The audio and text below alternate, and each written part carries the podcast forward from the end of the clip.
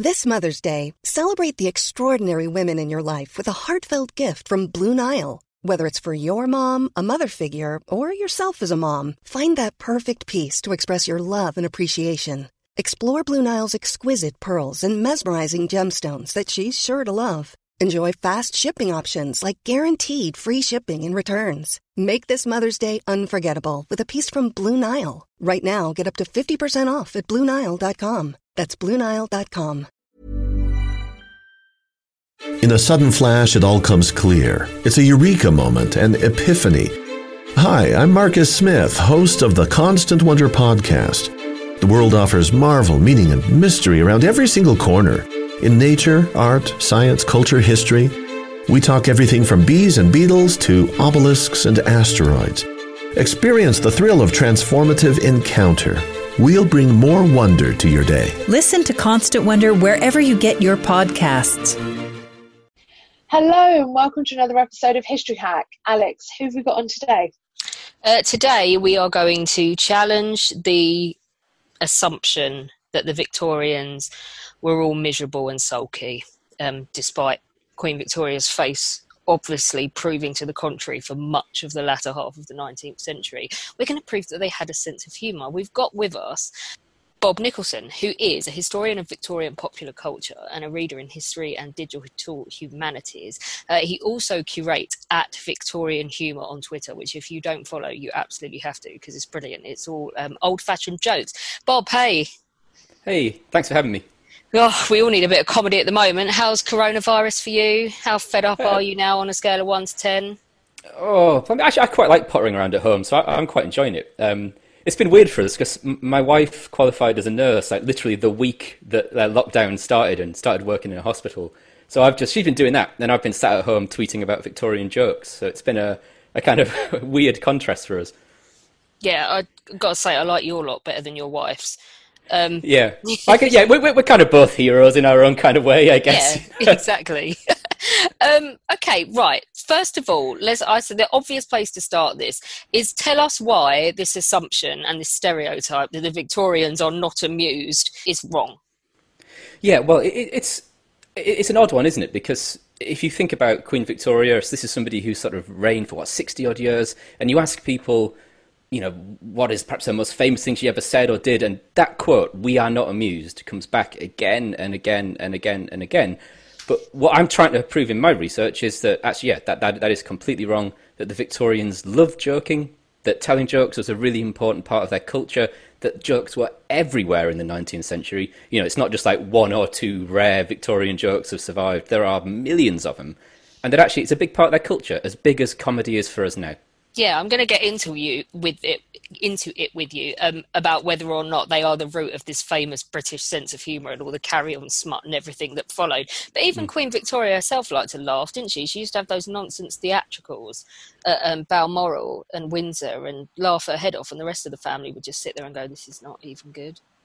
Yeah, it's it's sort of, so I was I was looking, you know, at her diaries, which are just fascinating, and I, I just started putting in words like laugh, joke, comedy, humour, anything that might signal her having fun.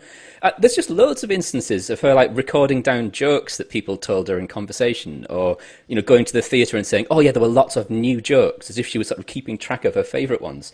So yeah, yeah, I mean, to be fair, like most of those references are, are earlier in her life where she was a bit more cheerful. But mm. yeah, in general, you know, she, she enjoyed a laugh too. And in fact, if, if you Google Queen Victoria smiling, there are photographs. I mean, it's so unnerving because we're so used to seeing her looking quite sort of sour and glum. But there are photos of her laughing. Um, and yeah, it completely changes your perception of her. I'm on Google right now doing this. That yeah, it's it's it's well worth it. Um, in fact, yeah, just there are, there are quite a few good Twitter threads and, and galleries online just of photos of Victorians laughing because yeah. we're so used to seeing them in that kind of dour photo on the mantelpiece, those kind of you know gloomy patriarch staring down at us disapprovingly. But actually, yeah, there are tons of them laughing and goofing around. And yeah, it's it's good. You'll see them in a whole new light if you've only ever seen them in that kind of slightly serious pose. Mm. So what did they uh, what did they tell jokes about? Oh, I mean, obviously, like, literally everything. Uh, this is my sort of. I feel like uh, my sort of challenge now is that if, if, somebody says, "Oh, do the Victorians tell a joke about a certain subject?" Usually, within about an hour of digging in archives, I can find something, you know, where they were where they were cracking jokes about that. So, a li- little bit of everything. the most common stuff. There's um, a lot of them are sort of themes that would be familiar with more modern comedy, or maybe like comedy from the 1970s. There are a lot of mother-in-law jokes. There are a lot of um, jokes about lawyers, you know, the kind of predictable villains of comedy, um, but also like kind of slightly more obscure stuff. So that there are lots of Victorian jokes about poets, for instance. They're, they're the butt of a lot of Victorian jokes. Amateur poem, amateur poetry is like uh, gets mocked relentlessly in the 19th century. Got so many questions. What about the old Irishman joke? Yeah, there's a lot of those, um, and yeah, and, and, inevitably lots of jokes about about other races and yeah. classes. So there's, there's there's tons of, of, that kind of stuff in the 19th century too.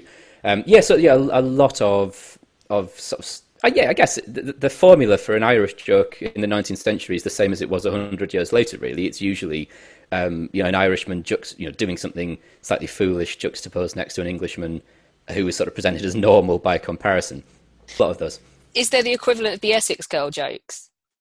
It's interesting. I haven't seen something that, that's an obvious parallel for that. Mm. There are lots of jokes about about class, uh, and I suppose I'm trying to think like what the comparison would be for that. That there are certainly like jokes about um, slightly dim-witted aristocrats who are kind of you know dressed up to the nines, thinking they're all fashionable, and then making a fool of themselves. That's a kind of trope that, that comes up a lot. Of the the masher is the kind of the character then, but yeah, not quite. I haven't seen them directed at, at women quite as much in the 19th century. They don't have stand-up clubs and things, do they? And where do they tell their jokes, and why, and and how is humour incorporated into everyday life in Victorian era? Oh, blimey, right! That's, it took me about an hour to answer that question. I think uh, in terms of stand-up uh, comedy, not not as we would know it, but certainly you know, like musical um, musicals and musical comedy is sort of it, it includes elements of stand-up. So you know, a lot of musical is is about um, you know it's always about singing, but they often had sort of patter comedians um, who would sing a song, but then they would do like a minute or two of what we we would think of as stand up in between. Um, and that's particularly particularly uh, American comedians who came over to the UK were, were famous for doing that. So I guess that that's something equivalent to stand up. But people also told jokes. I mean, if you think about all the places that, that we crack jokes now, you, you'll find the Victorians doing it too. So you know, dinner parties, jokes are really, really you know big part of uh, dinner table conversation. But also you know at pubs, um, remember going to pubs, um, you know, cracking oh, jokes there. yeah, yeah. Um, so places like that, but also like you know, on on omnibuses at work, literally everywhere. It's kind of it's just part of that. You know, keeps the kind of social wheels turning, doesn't it? It's just a thing people do, and the Victorians are the same. You find it literally everywhere. Where do these jokes come from? Yeah, this this is the thing I'm most fascinated by, it because it, it's such a mystery, isn't it? If you think about like the last joke you heard somebody tell you, nobody really knows where on earth it came from, you know, and where and, and who writes them. Jokes are these kind of often quite sort of ownerless things, you know, we don't really know where they come from.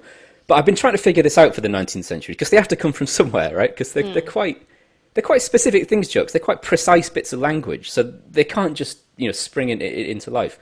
So I've, I've, found quite a bit of evidence of professional Victorian joke writers who literally earned a living churning them out.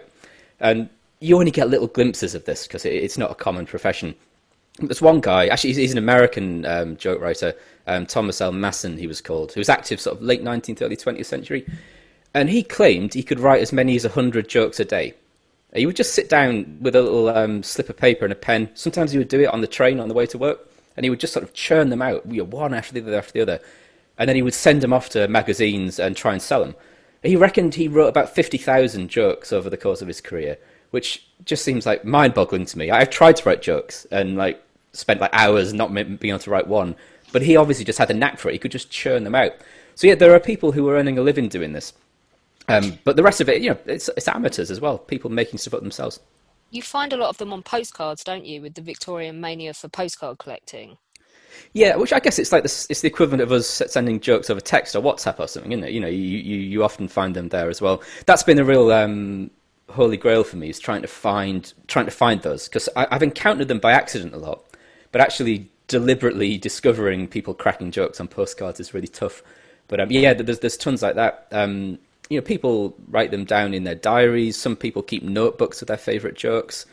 Um, yeah, they're, they're, they they crop up everywhere. And so it's gone from me thinking like, oh, I wonder if I could find one or two Victorian jokes at the start of this project, to me literally building a database of millions of them. Mm. You know, there there there are so many. And do they go viral and travel the world like our memes do now?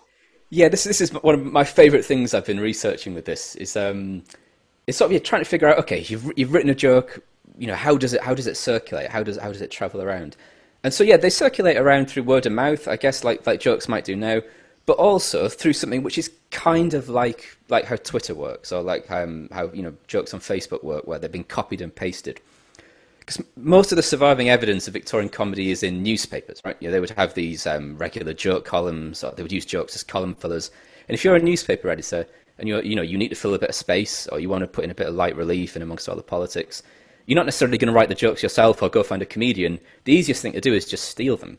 So they would go through other magazines, other newspapers, wherever, you know, get their scissors out, clip out jokes, paste them in, and bit by bit they go viral. So I've got there's a joke. Um, I should probably tell you a Victorian joke. We kind of we, we kind of um, we've got a long way in without me actually sharing one. So brace yourselves. Here's one that went viral. Okay. Um, so I'm trying to think of the best way to tell you this. So it's something like the the version of it that goes viral is there's a. Did you hear about the Undertaker in America? Um, he has a sign outside of his shop that says, "You kick the bucket, we do the rest," which is not that funny to us. I mean, I, I, I quite like it. Thank you for laughing at that because I, I, often do interviews about this over the radio, and like honestly, it's like tumbleweed follows me wherever I go. Whenever I'm talking about this, just like awkward silences. I like that one. No, um, we are both absolute wrong'uns, so hit us with your right, worst. This is great. I like right. Oh well. I've, I've got plenty on Google, more. by the way because um, there's a website that's come up with the 20 of, of your from your website jokes and i'm sitting here while we're talking reading them and laughing to myself. Excellent. This is good. This is i mean i'm in good company then. This is this is a relief. Um, yeah. share, yeah, so, so share that, some of your favorites with our listeners and us. I will do in a bit yeah. Uh, just, let me tell you about that one first that, that one that went viral because the, the really weird thing about that is that i discovered that one about the undertaker and it was being used in a speech by a conservative politician in wales like of all places, like how, how on earth does that happen?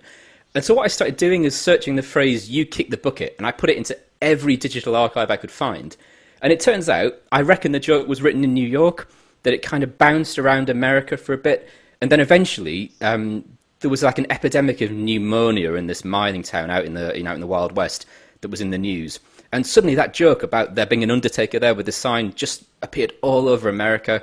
Then it got imported to Britain. It appeared in like Horse and Hound magazine in Britain of all places. So it just that that one absolutely went viral, and I found tons of others cropping up in Australia, wherever.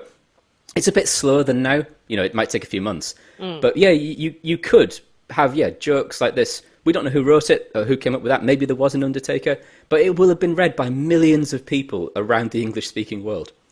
That's insane. Tell us some more. All right. Okay. So my favourite ones are the really, really shockingly bad puns which are the kind of incredibly oh, forced the dad um, jokes. ones.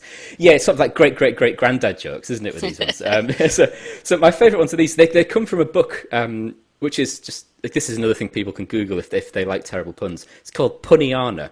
Uh, it's from the um, the middle of the 19th century, and it's about 300 pages of absolute non-stop terrible puns. And my favourite one, um, I don't know if it's favourite, it's just terrible, but I love how bad it is. It goes something like if you were to kill a conversational goose, what vegetable would it allude to? Asparagus. Which is just like.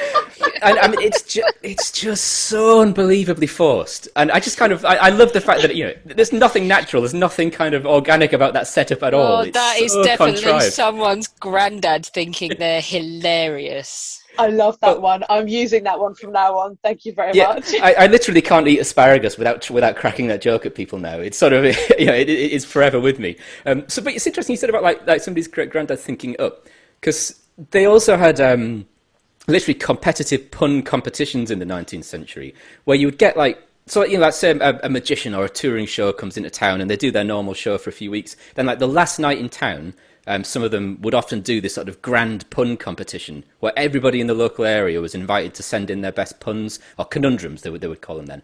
And they'd be read out on stage and then like a committee of local gentlemen would be assembled to judge it and then the winner would win something like a silver plated tea service or something.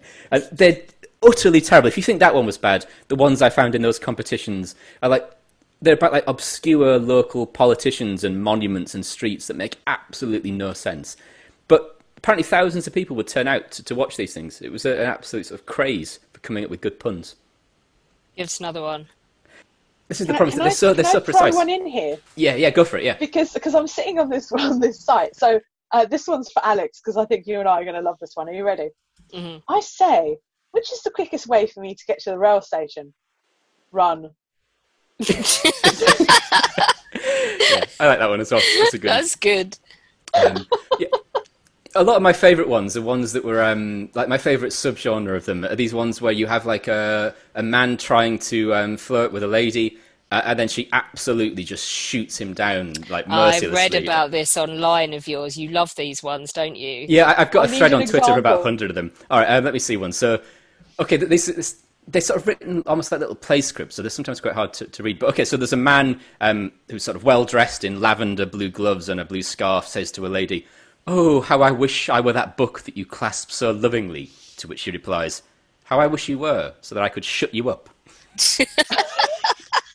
Ouch. Yeah.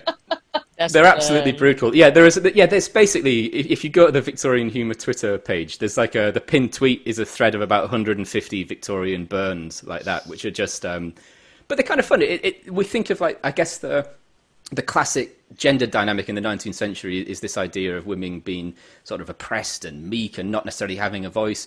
And these jokes are kind of a nice counter to that, you know, of, of basically men looking foolish and women looking witty and smart. And it's, it's quite refreshing, I find it. So I've got to ask you, know, so I really love the history of comedy, like insofar as how we got from musicals to variety shows and things like Morecambe and Wise on the television, yeah. and then how that evolved into things like Porridge and Only Fools and Horses. But I have to know, have we always, as Brits, had the complete preoccupation with willies and boobs? Hmm, yeah, I, I, I, think probably yeah. I mean, it's a sort of fundamental bit of comedy, right? So, but the interesting thing about the Victorians is that they're often regarded as being this sort of um, I suppose they're kind of breaking that tradition. So if you look at, at 18th century comedy, or even sort of Georgian, you know, early 19th century comedy, it's filled with that stuff. It's all mm. sort of mm. bums and farts and bodily humour. And the classic narrative is that the Victorians come in with their kind of prudery and sweep all that away, and then it's only later that we rediscover, you know, the joy of joking about sex and all that kind of stuff. The truth, though, is that the Victorians absolutely continue to joke about that stuff. They just didn't do it as publicly.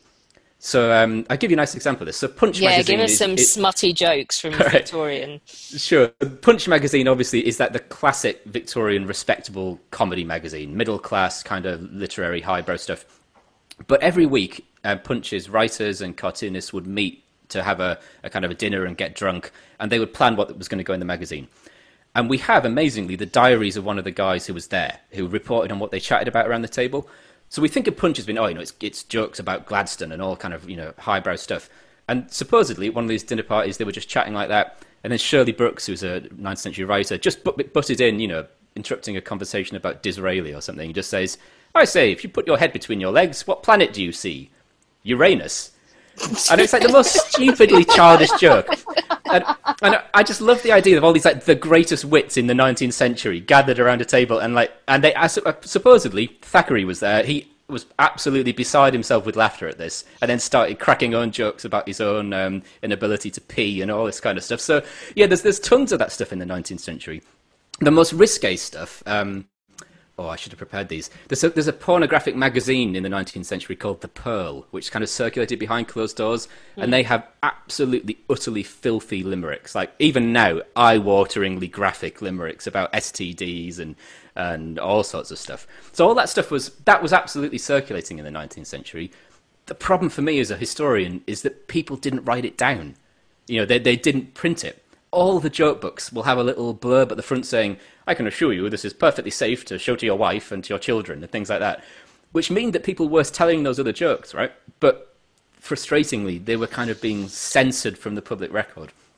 So it's it's my mission. It, like if I could discover like a, a, handwritten book of dirty Victorian jokes, I think I would be the happiest I'll ever be. But um, you can't hang that out there about the really smutty, eye-watering lyrics and then yeah. not share I know, I'm, because everybody is now sitting there going, yeah. "I want one, I want one." Yeah, give me one second. I should have, um, I should have had this. Um... That's okay. I can edit the breakout. cool. Yeah, should. So, um, but if people want to find it, if you if you Google the Pearl um, magazine, you will find on on Wiki, Wikisource there are um, there are like various volumes of it. So these are, are kind of um, kind of like they're described actually in the magazine as quote nursery rhymes. But um, okay, here's here's the very very first one.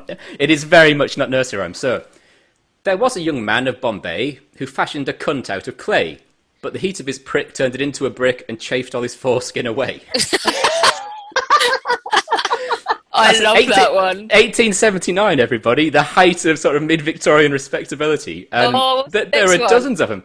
All right. Um, oh, oh, blimey. Um, there was a young man of Peru who had nothing whatever to do, so he took out his carrot and buggered his parrot and sent the results to the zoo. oh my god, Alina, know, you just amazing. made her year. Yeah, there are. Here's another one. Um, there was a young lady of Hitchin who was scratching her cunt in the kitchen. Her father said, Rose, it's the crab, I suppose. You're right, pa, the buggers are itching. Oh, so. Ready to pop the question? The jewelers at Bluenile.com have got sparkle down to a science with beautiful lab grown diamonds worthy of your most brilliant moments. Their lab grown diamonds are independently graded and guaranteed identical to natural diamonds, and they're ready to ship to your door. Go to Bluenile.com and use promo code LISTEN to get $50 off your purchase of $500 or more. That's code LISTEN at Bluenile.com for $50 off. Bluenile.com code LISTEN. Quality sleep is essential. That's why the Sleep Number Smart Bed is designed for your ever evolving sleep needs. Need a bed that's firmer or softer on either side? helps you sleep at a comfortable temperature, Sleep Number smart beds let you individualize your comfort so you sleep better together. JD Power ranks Sleep Number number 1 in customer satisfaction with mattresses purchased in-store. And now save 40% on the Sleep Number limited edition smart bed for a limited time. For JD Power 2023 award information, visit jdpower.com/awards. Only at Sleep Number stores or sleepnumber.com. like I don't know how many Victorians were telling this kind of stuff, but it suggests it's happening, right? The, the, we think of the Victorians as being so respectable, but there are absolutely kind of lads of the Victorian era who enjoy getting drunk and sleeping around and, and joking about this kind of stuff. Yeah, but unfortunately, it's a tiny fraction of what survived. Sadly, I would, I would Give love us more one more kind of because Alina's absolutely oh, loving um, those. Do you know what? Just I've just had to, to mute myself so I could calm myself down. I'm just trying to find. Um, Oh, blimey. Okay, so we, have had sort of sexual humour, here's kind of bodily humour. There was a young man of Wood Green who tried to fart God Save the Queen. When he reached the soprano, he shot his guano and his breeches weren't fit to be seen. Oh. that, that, that feels very kind of like Georgian 18th century kind of Gillray satirical stuff to me. But that stuff is definitely still happening. It's just not, it's just not, not in that kind of public Victorian culture, sadly. But the, in the music hall, you kind of get hints of it, right? That's, that's what music hall's so clever at it yeah. would never be this this kind of blunt. But you know, with a raised eyebrow and a slight play on words, you can sort of get away with it a little yeah. bit. Yeah, and it's very much getting into like Frankie Howerd and Ronnie Barker, isn't it? Yeah, there's a lot of innuendo there, and, and yeah. it's a very carefully kind of it's a tightrope that you've got to walk when you're doing that because the, you know the reason why these kind of limericks weren't being printed in the Times or anywhere else is that there there is a big part of Victorian culture, which was a trying to fight against obscenity, trying to stop the circulation of things like pornography. And, part. Yeah, I mean, I mean yeah. It, or the killjoy part. I suppose, yeah. I mean, it's, yeah. it's, it's, hard, right? Because a lot of this stuff, like some of the opinions in these things, are pretty reprehensible to us now. But yeah, are, they are sort of fun as well, and I, I, I do love that disreputable side of Victoria. Tell us why the Victorians love Yankee humour and who R.G. Knowles was. Oh right, okay. So this is um, so this is one of the things that I, really surprised me when I when I was doing this research really early on when I started working on it years ago, because I think when we think of um, Britain's relationship with America and particularly like consuming American culture, the classic narrative is that it comes in with like Hollywood in, in the 20th century, right? After the First World War, Britain's on its knees, America sweeps in, and so on and so forth. What I discovered, though, um, this is going way back to my, my PhD thesis, is that actually an enormous amount of American pop culture circulates in Victorian Britain, and by far and away the most popular form of that are jokes. So that um, that joke about the Undertaker is an American one that got imported, but there are thousands of others, and in fact, the most popular newspapers in the country, like ones that are reaching a million people or more a week, had from around about the 1880s onwards a regular weekly column of imported American jokes that they clipped from, from American newspapers. All things American were so fashionable at that point, though. And that's the nearly, or it's like the 1870s, isn't it, where Churchill's mother comes over, the mm. beginning of, um, and there's a whole spate of American heiresses in London and America being fashionable, isn't there? Yeah, it's sort of it, it's sort of like America's position in Britain is always slightly kind of ambiguous, isn't it? Because there's some people who love it and really embrace it, and others who turn their nose up at it, and and the same is true in the 19th century. But I've found way more jokes imported from America than I've found jokes about America. If you know what I mean? It's like mm. people seem to be laughing with it more than at it a lot more than I would have expected. And in fact, there, there are tons of sort of anxious think pieces from the 19th century saying like, oh, the Americans are funnier than us, you know, that their, their humor is much more sort of modern and fresh and exciting and we're all boring and we don't have any new jokes. And so like, that idea of Britain having this kind of much more refined sense of humor and American humor being a little bit, you know, well, I suppose less good than, than ours. In the 19th century, it's the exact opposite. There is this feeling that America is the land of comedy and the new and the fresh, and Britain is kind of you know, lost its spark a bit. And who was Knowles? Oh yeah, Knowles. So Knowles is one of the kind of stars of the Victorian and Edwardian musical. Um, started out as a as a comedian in the states, but then comes over to Britain, and yeah, he, would have been an absolute household name in the in the sort of 1880s, 1890s uh, time. And yeah, and he was one of those patter comedians I was mentioning earlier, um, who was particularly famous. He did sing songs and do a bit of dancing and all that kind of stuff, um, but he was most famous for his stories which are close to kind of narrative stand up. You know, they're not just one liners, you know, they're kind of building up over the course of a paragraph. Um, and he talked incredibly quickly. You know, there's that kind of that classic kind of um, like manic. Like Mark, Mark, yeah, like kind of think the Marx Brothers. That kind of really yeah. quick, punny kind of. You know, or like Robin Williams used to get like that, didn't he? Yeah, exactly. And yeah, Richard that, that... Pryor, like that that manic yeah, uh, and Knowles was, was, was like that. The, the first people who I've got like nice accounts of like the first time he appeared in London, and people talk about it being like like they were hit by a whirlwind that had just come onto stage, and they had no idea, you know, who this guy was or what he was doing. But he was, I think, really pioneering what we would think of as stand up and yeah, and as I say, he was American. It wasn't as if that was a hidden thing. He was always talked about as being that American humorist, that American comedian, as if it was a big part of his um, his, his identity. Like, oh, like one of the biggest regrets in my life is that his top hat, which was like his his signature item, his beat up top hat, was for sale on eBay about five years ago, and I didn't bid on it. And like every day, I regret not buying not buying his oh, top hat. No. It's heartbreaking. Yeah, it's like it's going to haunt. It's like my white whale. It's going to haunt me for for the oh. rest of my oh. life that I never got his top hat. It's out there somewhere. I have a tree frog necklace in Rome like that that I should have just damn well bought. Mm, yeah. The, the really frustrating thing is it didn't sell. It's in a guy's garage somewhere, and now he can't find it. No, like, so I, you could have had it. I know, right? I, I literally, I, am so tempted just to go like knock on his door and say, "I'm not leaving. Go, I'll go, look go for and find me that top hat." Yeah, yeah, I'll pay anything. so, a challenge: How do we, we how do we research the history of joking, and what forms of joking are difficult for historians to recover? Yeah, I mean, it's it's, it's sort of what we're talking about, about about that that risque humor is definitely harder to find, but the other stuff is just like conversational humor. So you know anything, people just cracking jokes in amongst themselves is, is, is really difficult to find.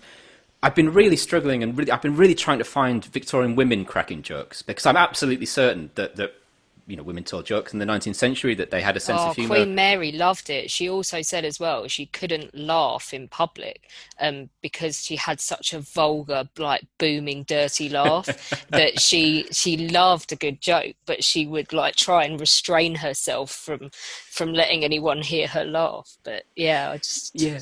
I, I think, that, yeah, she's that, written any down. Damn it.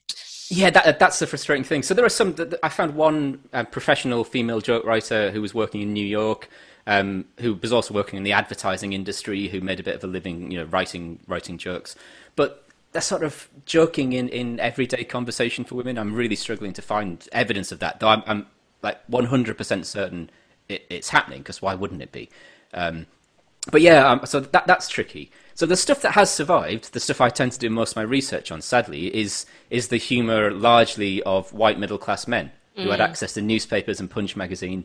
So I'm I'm really trying to sort of work against that narrative because we've heard enough from them in the 19th century. I think there are there are other people, and I really want to get at, at what ordinary people, what women, children, um, people from other sort of areas were joking about. And I found bits. So like one of the best sources I found recently was a, a popular newspaper that ran a, a, joke competition. It was up in Dundee, and mm. you just had loads of, of readers submitting stuff to them. But the best thing is that every joke they print, they also print the name and address of the person who sent it in so you can find them in the census and then like figure out you know what they were about And yeah, and it turned out about twenty percent of the entrants were women. Oh, so, brilliant! You know, so they were they definitely were participating in this, but it's yeah, it's frustrating. I always feel like I'm only getting. I guess this is true of all history, right? We only get very partial views, but with joking in particular, it seems to, to privilege a very particular type of person in terms of what jokes were written down. So they liked puns and they liked smart. Brits have always liked smart. But what about things like, what about black humour and sarcasm? Because they're popular now, she says, as one of the most sarcastic individuals on the face yeah. of the planet. Yeah, I, have definitely found hints of it. Um, occasionally, you get actually a lot of those um, those burn jokes, you know, where you have um, men and women sort of chatting. That they sort of work on on sarcastic, cutting responses. So yeah, you do get that. I think sarcasm is often harder to convey in print. Um, and you know, intent. In, It's often something that comes through body language or tone of voice, isn't it? So that's sometimes a bit harder to find. Dark humor, again, I found bits of that. That's again, that's harder to discover. So one it's always um, been a response, hasn't it, to like soldiers and policemen, and, and a black dark humor has always been a response to processing awful yeah. things. I mean, they definitely have that in the First World War, so it must be there mm. um, before then as well. I'm certain, yeah. So actually, I can think of some examples. So, like right in the midst of the the Ripper murders, for instance, which obviously you know really serious thing. There are tons of jokes about Jack the Ripper being cracked all around society. So there was there was one that was reported in a society newspaper where supposedly you know a kind of a rich gentleman had been cutting up an apple pie, and a woman had remarked, "Oh, I say, look at him! Look at Jack the Ripper cutting up his tart." You know, and that's sort of like, yeah, that's that's pushing it a bit. And this wow. is like right in the middle of the murders. There was another one, one of those conundrum competitions. Yeah, which was like um, a Victorian tailor called, um, amazingly called Randall, the Tailor King of Norwich, um, ran a competition um, to like for people to write conundrums about him, and and the the prize was literally like a, a prize pig that he was exhibiting in his window. It's bizarre world. Mm. But um, one of the jokes for that was something like. I say, I say, you know, why is Randall the Tailor King of Norwich like Jack the Ripper? Because he's an expert cutter out you know, and that was sort of right in the middle of, of that too. So, so that's like the equivalent. I mean, as soon as something horrible happens, Wikipedia goes mad, doesn't it? Whether it be um, Jade Goody or whether it be Madeleine yeah. McCann, you instantly something awful happens, then the awful, horrible jokes about it will start as well. And it just doesn't seem that they were any different to us in that respect. No, I'm sure that's happening. And again, it's just a case of what gets recorded. So, for mm. instance, like you can sort of see those distinctions where, like, you don't get many Victorian jokes about things like religion or death or you know subjects that they think were serious. Yeah. But actually, you get tons of American ones about that, and they're quite happy for Americans to tell those jokes and to reprint them in Britain, but to say, "Oh well, of course, an American would say that." And yeah, know, um, well, they were rampantly so, going around building churches, weren't they? And uh, the hmm. Victorians. Oh yeah, I mean, you know, religion's obviously and a death major they part take of their life. massively seriously. Yeah. So you get you do get jokes about undertakers and about doctors. And in fact actually the the classic Victorian joke about a doctor is usually that they that they kill their patients. You know, that, that that's the thing is that they're clumsy or that they they don't care about their patients living or they only care about their patients living if they're going to pay them. So you do get little bits like that. That's quite I suppose that's quite dark. But um not not as much as you would expect, at least not in that public culture of in, you know, the respectable newspaper. But we spoke to John Wolfe a few weeks ago about his Victorian Freak Show book, and we talked about terminology, and he explained why he believed that you could use the term freak now in today's mm-hmm. woke fest um, because it very much a, a, Victorian freak is a performer. It's not the person; mm-hmm. it's who they are when they're on stage. So that's how he's decided to process the terminology. So he will refer to the freak show because it's a persona that they assume. It's not just the human being. Um, how do you do things like there must be a wealth of like racist jokes and things that are just thoroughly unacceptable now. Mm. Um, and when you're presenting those, how do you go about it, or do you just go about it and just this is it, warts and all. This is what the Victorians found fun, and we just have to be educated by that. We we know that it's not right to tell that joke now, um, or do you police what you put out? This is this is something I've been thinking about a lot, particularly recently. I guess. Mm. Um, yeah, it's really tricky, and I guess like any kind of historical interpretation, it's about context, isn't it? So if I put stuff out on, t- on Twitter on the Victorian Humour account, I think what I'm sort of doing with that, by and large, is inviting people to laugh at them or to enjoy them. You know, I'm not necessarily contextualizing them and saying, mm. you know. So in, in that case, what I've generally done, though you know, occasionally I've made mistakes on this, is I've tried to put out material that wouldn't be considered too offensive these days. But God, what, where do you draw the line on that? Because there's so much Victorian humour that's misogynist, or are jokes about the Irish okay? If not, are jokes about the French okay? At what point do we sort of become anxious about that? They're actually putting stuff out on Twitter. I've sort of and just looking at what people retweet, you can see what people are happy to share. So like, jokes at the expense of husbands are way more popular than jokes at the expense of wives because yeah. people sense the kind of power dynamic there. So for for Twitter, I've generally tried to partly because I'm sort of worried about whatever I do being decontextualized by mm. somebody retweeting it. So I've been much more cautious there.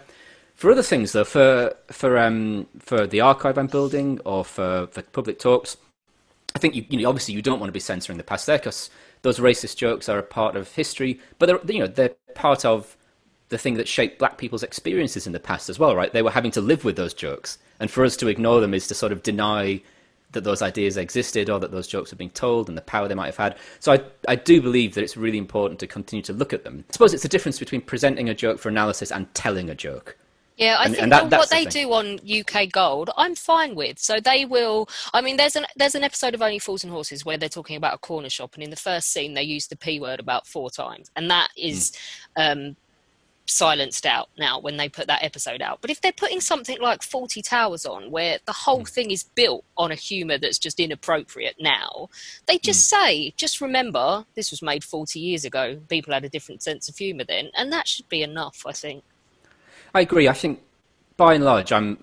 I prefer not to see that kind of stuff massively censored. But yeah, as, as long as it's been contextualized, as long as we're thinking critically about it, then I think that's I think that's fine, and that's that's what I'm trying to do with this material. But I'm conscious that you know, so I'm building this archive of all these jokes.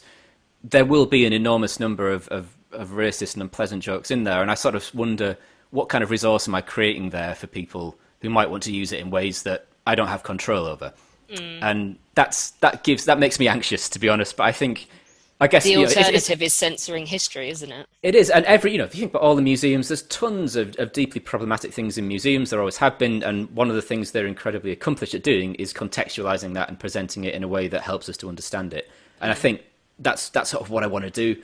But yeah, I'll be, I'll be honest. I, I, whenever I, you know, I, I suppose I am censoring myself slightly when I'm sharing them on Twitter, just because I think it's so hard to contextualize and demonstrate intent in a tweet. Oh, and it is a cesspool, obviously. Yeah, and there was one time when I, I did tweet a, an anti-Irish joke, and um, somebody got really, really upset with me, um, and was like saying the British Library because this project I'm doing is sort of in partnership with the British Library, and was saying, you know, how dare they spread this kind of stuff? And I thought it was a pretty kind of good-natured ribbing in the way that we kind of have jokes about the Irish, the French, and they have jokes about us back. And I've always sort of thought, okay, that's kind of I think that's okay. Yeah, one but of my favourite things was to ask all the foreign bartenders I had what country their country. I mean, apparently Hungary and Slovakia are always going at each other. Um, mm. Poland and Germany love like mocking each other, and it was oh, quite yes. funny. It's like every country has got their country that they just rip it out of.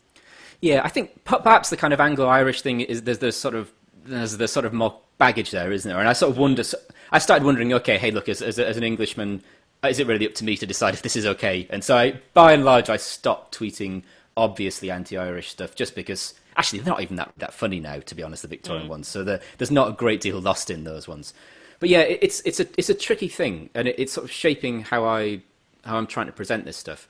Um, but where we can give more context, like in an archive, like in a talk, I think then yeah, you've got to look at it full in the face mm. and accept that it happened. Can you tell us about the old joke archive?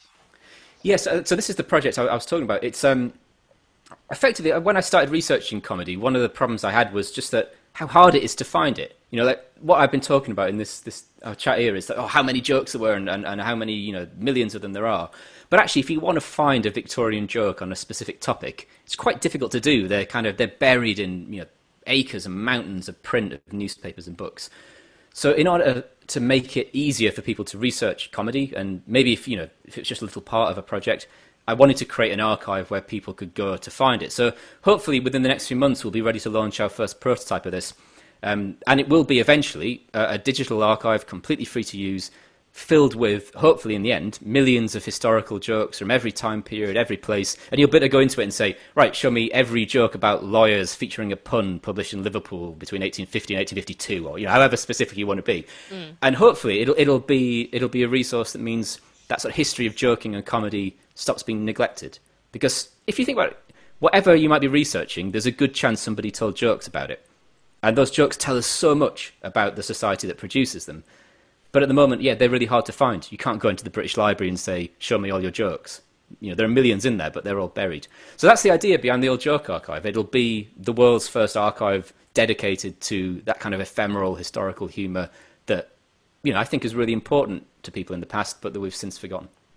I love it. Um, good luck with that. Uh, before you go, give Alina one more of those um, rhymes because you've just oh, absolutely made her day. She's cackling away. Let me see if I can find it. I'm, try- I'm trying to find one of my favourite ones. Um, oh, blimey. Okay, right. This is this is this is an, all right. Another sort of sexual one. Okay. There was a young lady of Harrow who complained that her cunt was too narrow. For times without number, she would use a cucumber, but could not accomplish a marrow. oh dear. Yeah. Yep. Again, the Victorians, everybody. yeah. On that note, thank you so much for coming and making us laugh. That's, that's it's been pleasure. a really miserable day of topics here on History Hack, so you've absolutely brightened our day. Oh, my pleasure. Thank you for laughing at my jokes. so good. Literally, she is going to do no work ever again join us tomorrow. Sergei Polukin will be with us to talk all about Russians on the Western Front in World War One. He's a great mate of mine. I love him. He's brilliant and he tells an absolutely great story. So you can find out the lesser known story of all these poor Russians that ended up in France during World War One instead of fighting on their own front and what happened when the revolution came about and the problems of what to do with them. Really interesting stuff. And he gives you some great tips on where to go on the battlefields to look into this some more for yourselves. Don't forget, you can become a patron of History Hack for as little as a dollar a month. Just go to www.historyhack.podbean.com. It will help us keep going in the aftermath of the coronavirus, and we would really appreciate it, as we would love to do so. Planning for your next trip? Elevate your travel style with Quince. Quince has all the jet setting essentials you'll want for your next getaway, like European linen, premium luggage options, buttery soft Italian leather bags, and so much more and is all priced at 50 to 80% less than similar brands. Plus, Quince only works with factories that use safe and ethical manufacturing practices. Pack your bags with high-quality essentials you'll be wearing for vacations to come with Quince. Go to quince.com/pack for free shipping and 365-day returns.